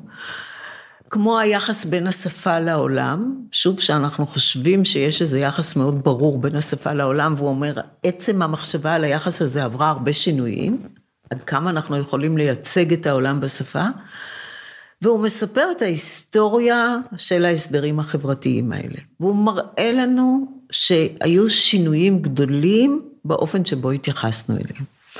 עכשיו, מישהו מספר לך סיפור היסטורי. מה אתה אמור לעשות עם הסיפור ההיסטורי הזה? אתה אומר, טוב, היו כל מיני דברים בהיסטוריה, מה אני לומד מזה? בדרך כלל הפילוסופים עושים הבחנה מאוד ברורה בין העובדות ובין הנורמות, מה שראוי להיות. והם אומרים שמזה שיש דברים מסוימים שהיו, לא נובע שמשהו ראוי שיהיה, או שלא ראוי שיהיה. ולכן באיזשהו מקום, אה, אתה שואל את עצמך, למה פוקו, שהוא מספר את ההיסטוריה של ההסדרים האלה, כל כך משפיע עלינו? איזה השפעה מוסרית, או נורמטיבית, או חברתית, יש לטענות ההיסטוריות שלו? ומה שאני חושבת, זה שבעצם זה שפוקו מראה את הדרכים השונות של החברה שלנו, או של החברות הקודמות, של המין האנושי, לטפל בסוגיות האלה. בעצם זה שהוא מראה שהיו דרכים שונות לטפל בסוגיות האלה, הוא אומר לנו שאין דרך אחת הכרחית. ואם הוא אומר לנו שמדינת הלאום, נגיד, אנחנו, אנחנו נורא רגילים לחשוב על הלאום כמשהו שהוא נורא טבעי לנו, נכון? זה, יש כן. לנו משפחה ויש לנו לאום, הלאום זה משהו נורא טבעי, ואז הוא אומר לך, רגע, דווקא הוא לא עסק הרבה בהיסטוריה של הלאומיות, אבל בהקשר שלנו היום זה אולי חשוב לזכור את זה, ש... לאום זה לא דבר שכל חברה אנושית הכירה בו, ויש אה, היסטוריה למושג הזה של לאומיות. אמ, יש היסטוריה ליחס לשיגעון, כמו שאתה אמרת. כן. אז למרות שלפעמים... זה אמ, הספר של פוקו שהשפיע עליי פשוט. כן, תולדות השיגעון בעידן התבונה. כן. אז אפילו אם אה, יש היסטוריונים שחולקים על ההיסטוריה שלו, אומרים, לא באמת הייתה דבר, לא היה דבר כזה כמו ספינת השוטים שהוא מתאר אותה בתולדות השיגעון, לא לקחו את השוטים אה, והעלו אותם על אונייה ושלחו אותם אה, לדרכם בנהרות ואחרי כן בימים. אה, אפילו אם אין שם דיוק היסטורי, אבל הוא מטפל בנושא של קטגוריזציה, זאת אומרת, אנחנו מחלקים את האנשים ואנחנו אומרים, זה דתי וזה לא דתי, זה שיגעון וזאת בריאות, אלה חיים נורמליים ואלה חיים לא נורמליים, זאת סטייה וזאת לא סטייה. הקטגוריות האלה הן נראות לנו קטגוריות מובנות מעליהן, אז תדעו לכם שלא, הן לא מובנות מעליהן. הן היו נהוגות בתקופה מסוימת, הן אחרי כן השתנו. היה זמן שיחסו לשיגעון איזה סוג מסוים של ידע, אמ, היה אפילו כבוד מסוים לשיגעון, אבל היו תקופות שבהם כלאו את המשוגעים יחד עם אסירים, יחד עם אנשים שלא עובדים, ראו בו, ראו בשיגעון איזה סוג של סטייה חברתית, משהו שמונע מהאדם לתפקד בחברה, ואחר כך הייתה שוב פאזה אחרת, ואנחנו חושבים שאנחנו יודעים להגדיר בצורה מדעית מה זה שיגעון, ולטפל בשיגעון כמו שאנחנו מטפלים במחלה. ופוקו חושב שכל הדרכים, בכל הדרכים האלה, יש הפעלת כוח שאנחנו צריכים לשאול את עצמנו עד כמה אנחנו רוצים להיות שותפים לה. עכשיו, הפעלת הכוח הזאת היא לא רק הפעלת כוח מלמעלה, כי הוא אומר שבכל הנושאים האלה אנחנו כבר מזמן כרתנו את ראשו של המלך, זאת אומרת, זה לא מישהו מלמעלה, מחליט, כן. רודן שמפעיל כוח, הכוח צומח גם מלמטה. לא, כלומר, ברגע שהחברה אומרת, יש אה, מושג המשפחה הטבעי הוא מושג כזה וכזה, או כך נוצרת משפחה ולא אחרת, אז הכוח הוא כוח חברתי במובן הזה, ו, ו, ולא מאפשר את האפשרויות האחרות. נכון, אז, אז אצל, הכוח אצל פוקו יש לו שני מאפיינים שהם מאוד אה, מאירי עיניים היו מבחינתי, האחד שהוא באמת לא בא רק מלמעלה, ולכן אל תחשוב שאם אתה תמצא את האינטרסים של השליט, אז כבר, אתה תבין איך פועל הכוח בחברה. והדבר השני, אמ, שהכוח הוא גם כוח יוצר, הוא לא תמיד כוח משמיד. אבל עדיין, אם אתה מבין את יחסי הכוח, אתה מבין משהו בצורה יותר עמוקה מאשר המבט השטחי שהיה לך קודם. עכשיו, יש הרבה אסטרטגיות לכוח. אז האסטרטגיה של הכוח בתולדות השיגעון בעידן, בעידן התבונה, או בכל אופן אסטרטגיה דומיננטית, היא השתקה, נכון? כי אנחנו מרחיקים מישהו כן, מחוץ לגדר, מרחיקים את הלא נורמלי, את המצורעים, כן. אצלנו הוציאו מחוץ למחנה עד שהם נרפאו, בערים שפוקו מדבר היו מחנות של מצורעים מחוץ לעיר, השיגעון אחרי כן נכנס למקומות הריקים האלה, המשוגע היה האחר של החברה הזאת, והכוח מופעל על ידי הרחקה והשתקה. הכוח בתולדות המיניות מופעל על ידי דיבור, שזה בדיוק ההפך. אנחנו מבקשים מהאנשים להתוודות, אנחנו מאלצים אותם לדבר, ואפילו מה שקורה על ספת הפסיכיאטר או הפסיכולוג, זה לדבר. כן. נכון? עכשיו, על ידי שהוא אומר, יש משהו משותף בין הווידוי אצל הכומר ובין מה שאתה עושה כשאתה מטפל בעצמך אצל הפסיכולוג, יש משהו משותף, הוא יוצר רציפות בין הכוח מן הסוג האחד, בין הכוח מן הסוג השני. זאת אומרת, אנחנו אמרנו, או, אנחנו מאוד התקדמנו, אנחנו עכשיו רואים את זה כמחלה ואנחנו מטפלים בזה אצל הרופא. ופוקו אומר, אתם לא כל כך התקדמתם, אתם, אתם עדיין, בדיוק, אתם עדיין מדברים ומדברים ומדברים בלי סוף, אבל יש קטע שהוא עוד יותר, אני חושבת, חכם במה שפוקו אומר, כי הוא פשוט אה, משנה את השאלה, והאפשרות הזאת לשנות את השאלה, זה גם פותח אפשרות לשנות את התשובה, נכון? כן, כן.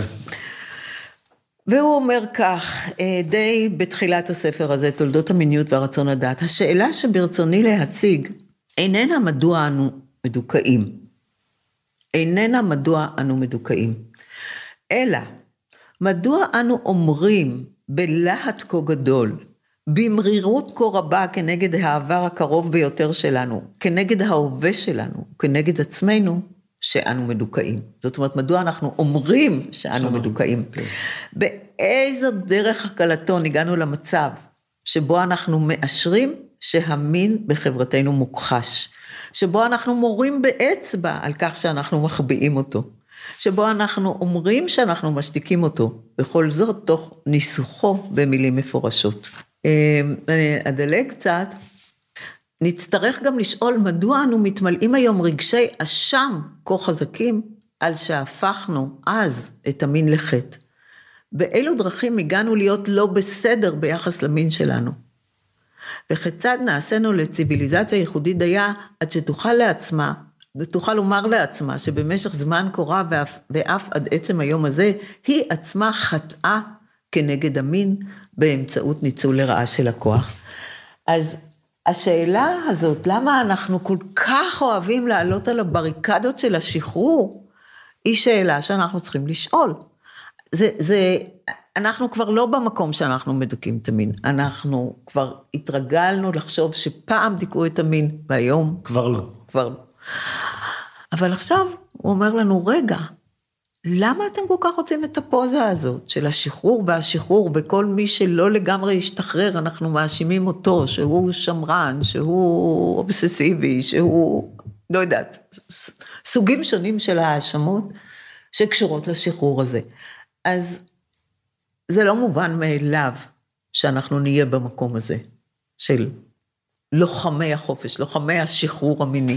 גם זאת איזושהי עמדה חברתית שהיא דורשת את המבט הביקורתי, בדיוק כמו המבט הביקורתי על המיניות. עכשיו, עכשיו כשפוקו מסתכל אחורה ולכאורה מתאר תהליך היסטורי ואומר, תראו, העניין הזה של המיניות עבר כל מיני, כל מיני פאזות, כל מיני, אה, היו כל מיני דרכים להתייחס אליו. אז הרי אפשר לומר אחד מנניח שלושה דברים, אפשר לומר, כל הדרכים להתייחס למין הן נכונות או הן בסדר במרכאות. אפשר לומר, אין דבר כזה בכלל, זו לא קטגוריה קבועה, אלא זה דבר שכל דור קובע לעצמו.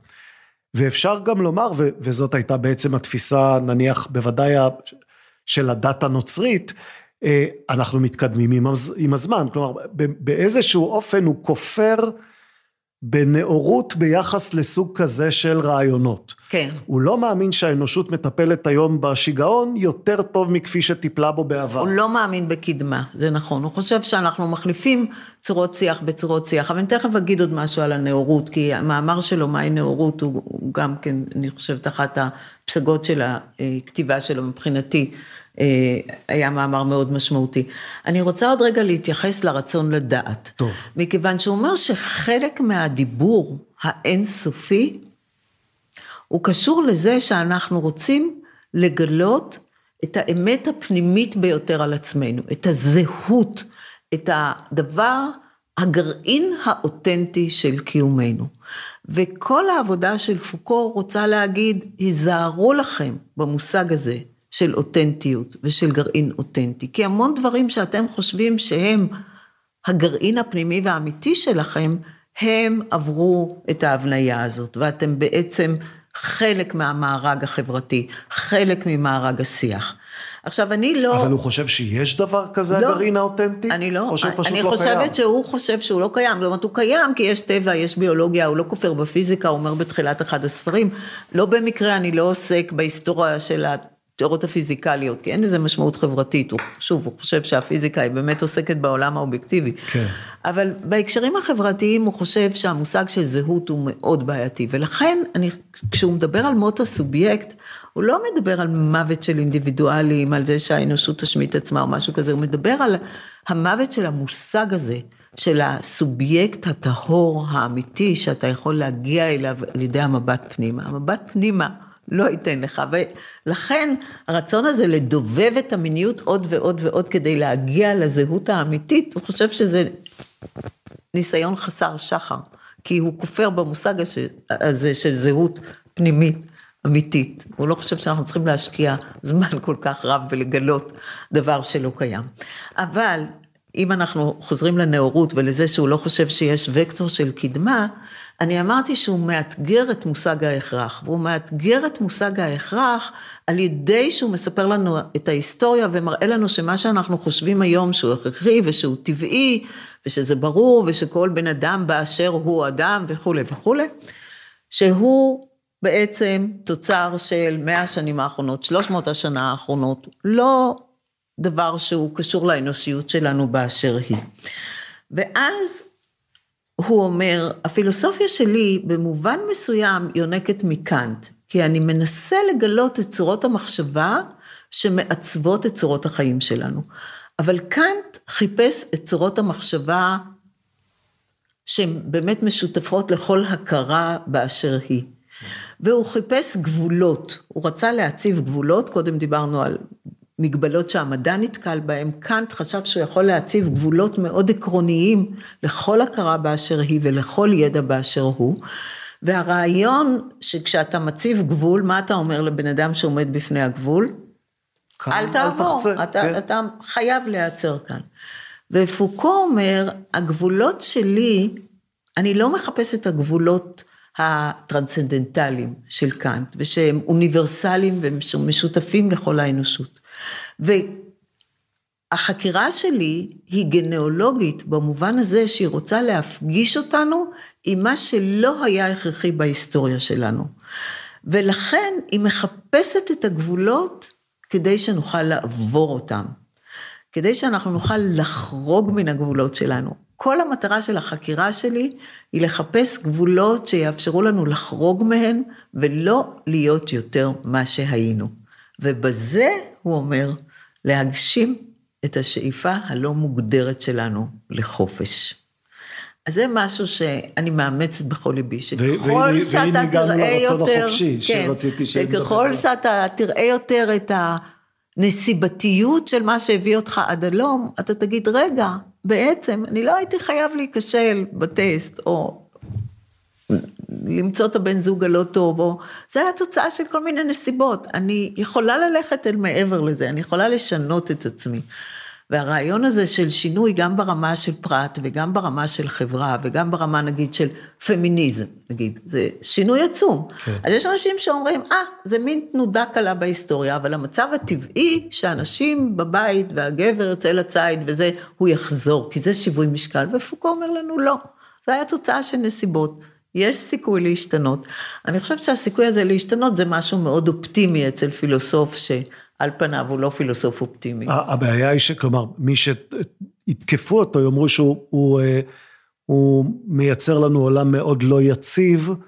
שקשה, שקשה למצוא בו מדרך לרגל. נכון, תקפו אותו הרבה ואמרו, מה שאתה טוב, מה, מה שטוב בפילוסופיה שלך, זה טוב בעולם הפרט. אבל ברמה הקולקטיבית, אתה צריך להתחייב לזה שדמוקרטיה ליברלית זה הדבר הנכון, והוא נכון היה תמיד, והוא יהיה נכון מעתה והלאה, והאנושות התקדמה לקראת זה, ואסור שהיא תיסוג מזה. ופוקו לא אמר את זה.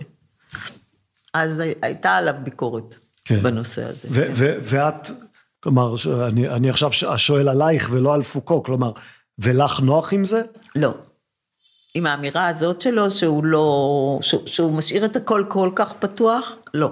אני חושבת שיש יותר טבע ממה שהוא מאפשר.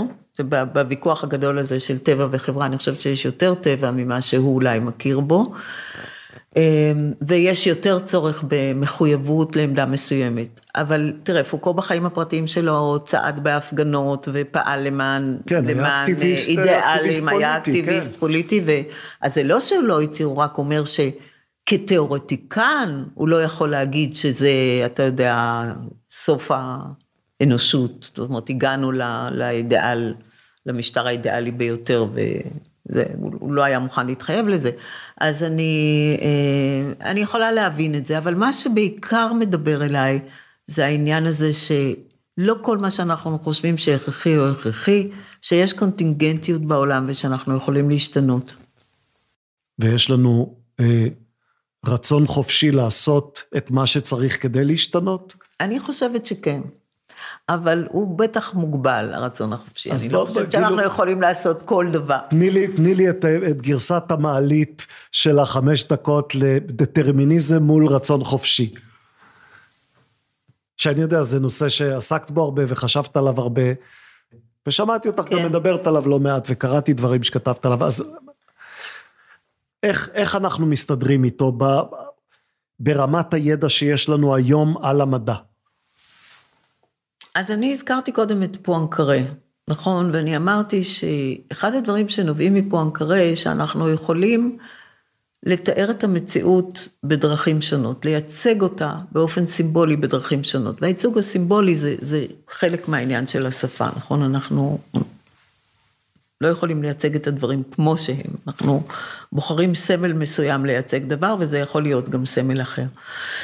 אני חושבת שהאופן שבו אנחנו רואים את המציאות ברגע נתון, איך אני מתארת את ההחלטה שעומדת לפניי, את המעשה שעומד לפניי,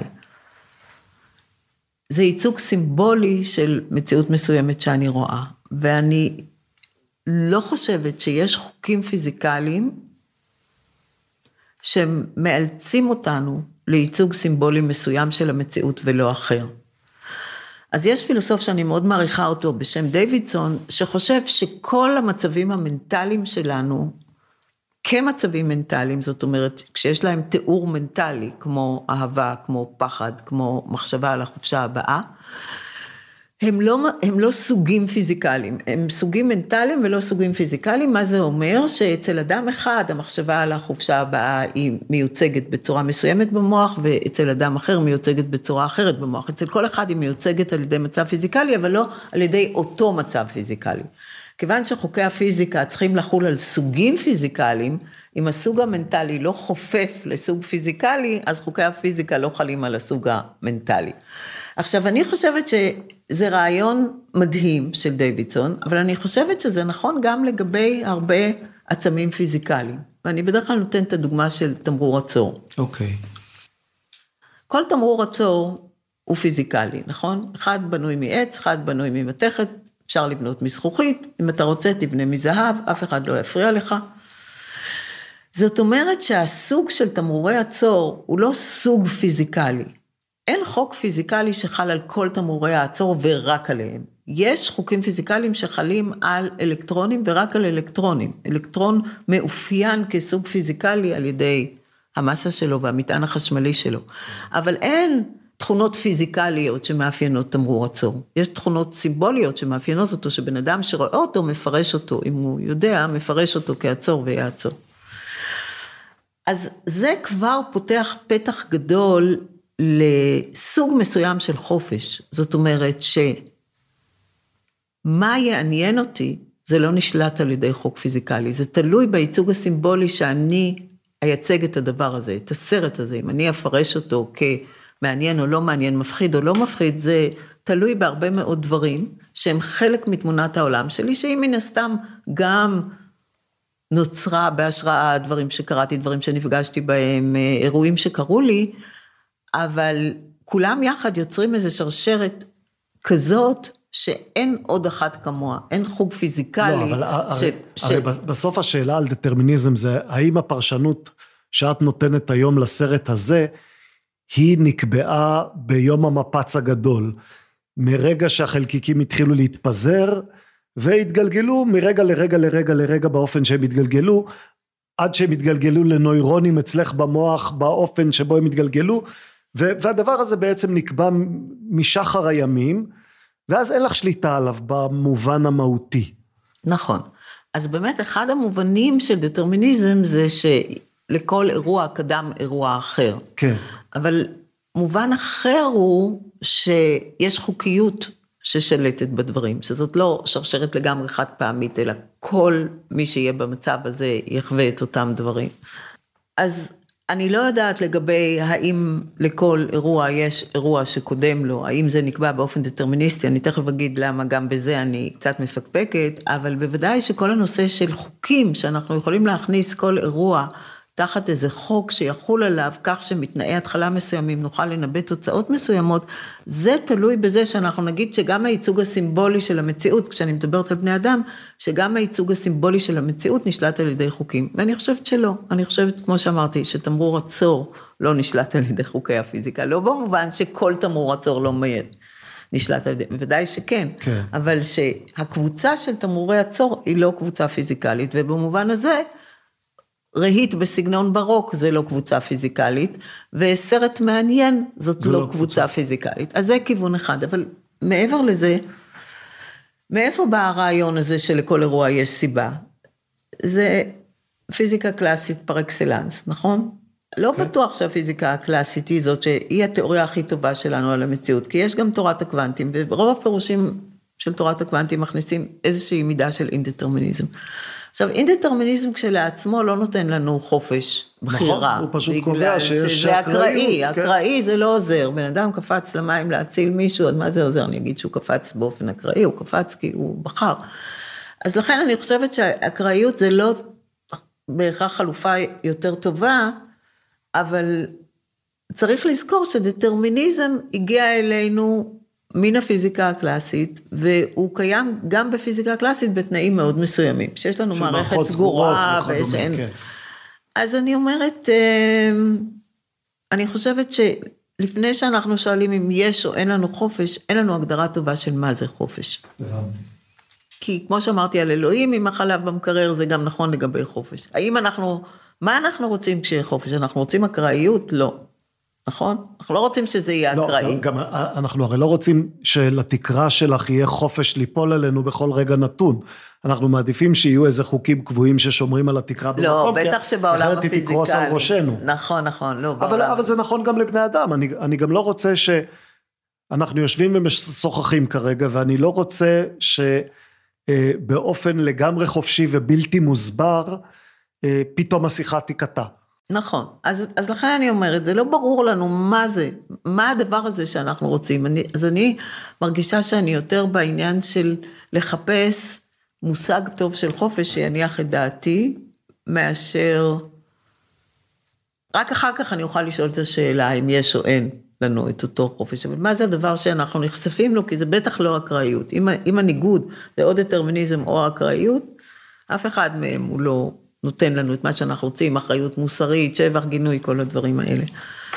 אמ, אני חושבת שיש היום במדע, אז זה באמת נקודה שהיא קצת טכנית ואז לא, לא נוכל הרבה להיכנס אליה, יש אפשרות שמערכת תהיה דטרמיניסטית, אבל שלא יהיו חוקים שמאפשרים חישוב המצבים העתידיים. אז זאת אומרת, אפילו אם ברגע המפץ תתחיל איזה שרשרת סיבתית שבסופו של דבר תוביל למצב הנוכחי, לא יהיה חוק שהיה מאפשר ברגע המפץ. זה המשחק נגיד. המתמטי הזה עם, ה, עם הקוביות. זה המשחק עם ה-game of life, נכון. כן, כן.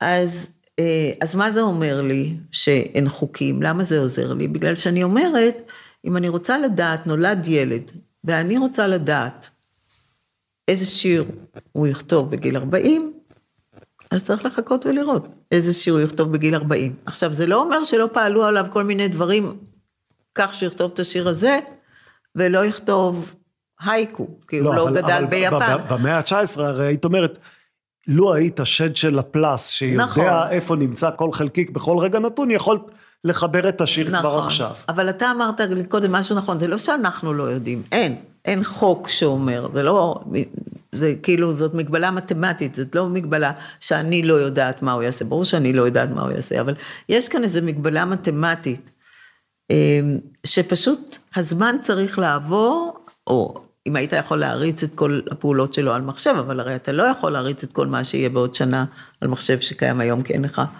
אז, אה, אז, אז אני קראתי לרעיון הזה לחיה ונראה. וזה לא נותן באמת חופש, אתה יכול ללכת הנה והנה, אבל אתה לא נשלט על ידי חוק באותה צורה. ולי זה נותן איזשהו חלון, איזה צוהר קטן לכיוון של סוג של חופש. זה המקום שבו כשהפילוסופיה פולשת לך לחיים, אז את אומרת, למרות כל מה שאני יודעת על דטרמיניזם ועל פיזיקה וכולי, מצאתי את החלון שדרכו אני בחיים שלי אצליח לייצר לי דרגות של חופש. דרך המתמטיקה. מצאתי את החלון הזה דרך המתמטיקה, זה לא דרך, אה, אתה יודע, לא הלכתי לאיזה גורו. כלומר, את יכולה להרגיש שאת חיה את חייך בצורה שלווה למרות מה שאת יודעת, כי מצאת את החלון המתמטי שנותן לך מספיק חופש. כן, אבל אני גם חיה את החיים שלי בצורה שלווה, בטח בגלל עוד המון דברים, ואני מקווה שאני אגיע גם להכרות האלה שדיברנו עליהן בהתחלה, שלמרות הסופיות שלנו, אנחנו לא צריכים להיות מיואשים. אולי נגלה שהסופיות היא לא סופית, כלומר שגם בעניין הזה טעינו ואפשר להיחלץ גם ממנה. נכון. הפוליביליזם, האפשרות לטעות, זה משהו שהוא נורא חשוב. ימים עם הבן מנחם, תודה רבה. תודה לך.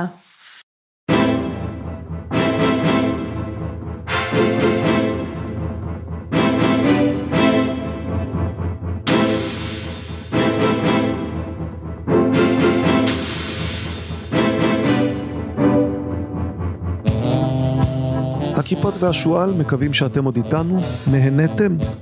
ספרו לחבריכם, ספרו לחברותיכם, סקרנים וסקרניות.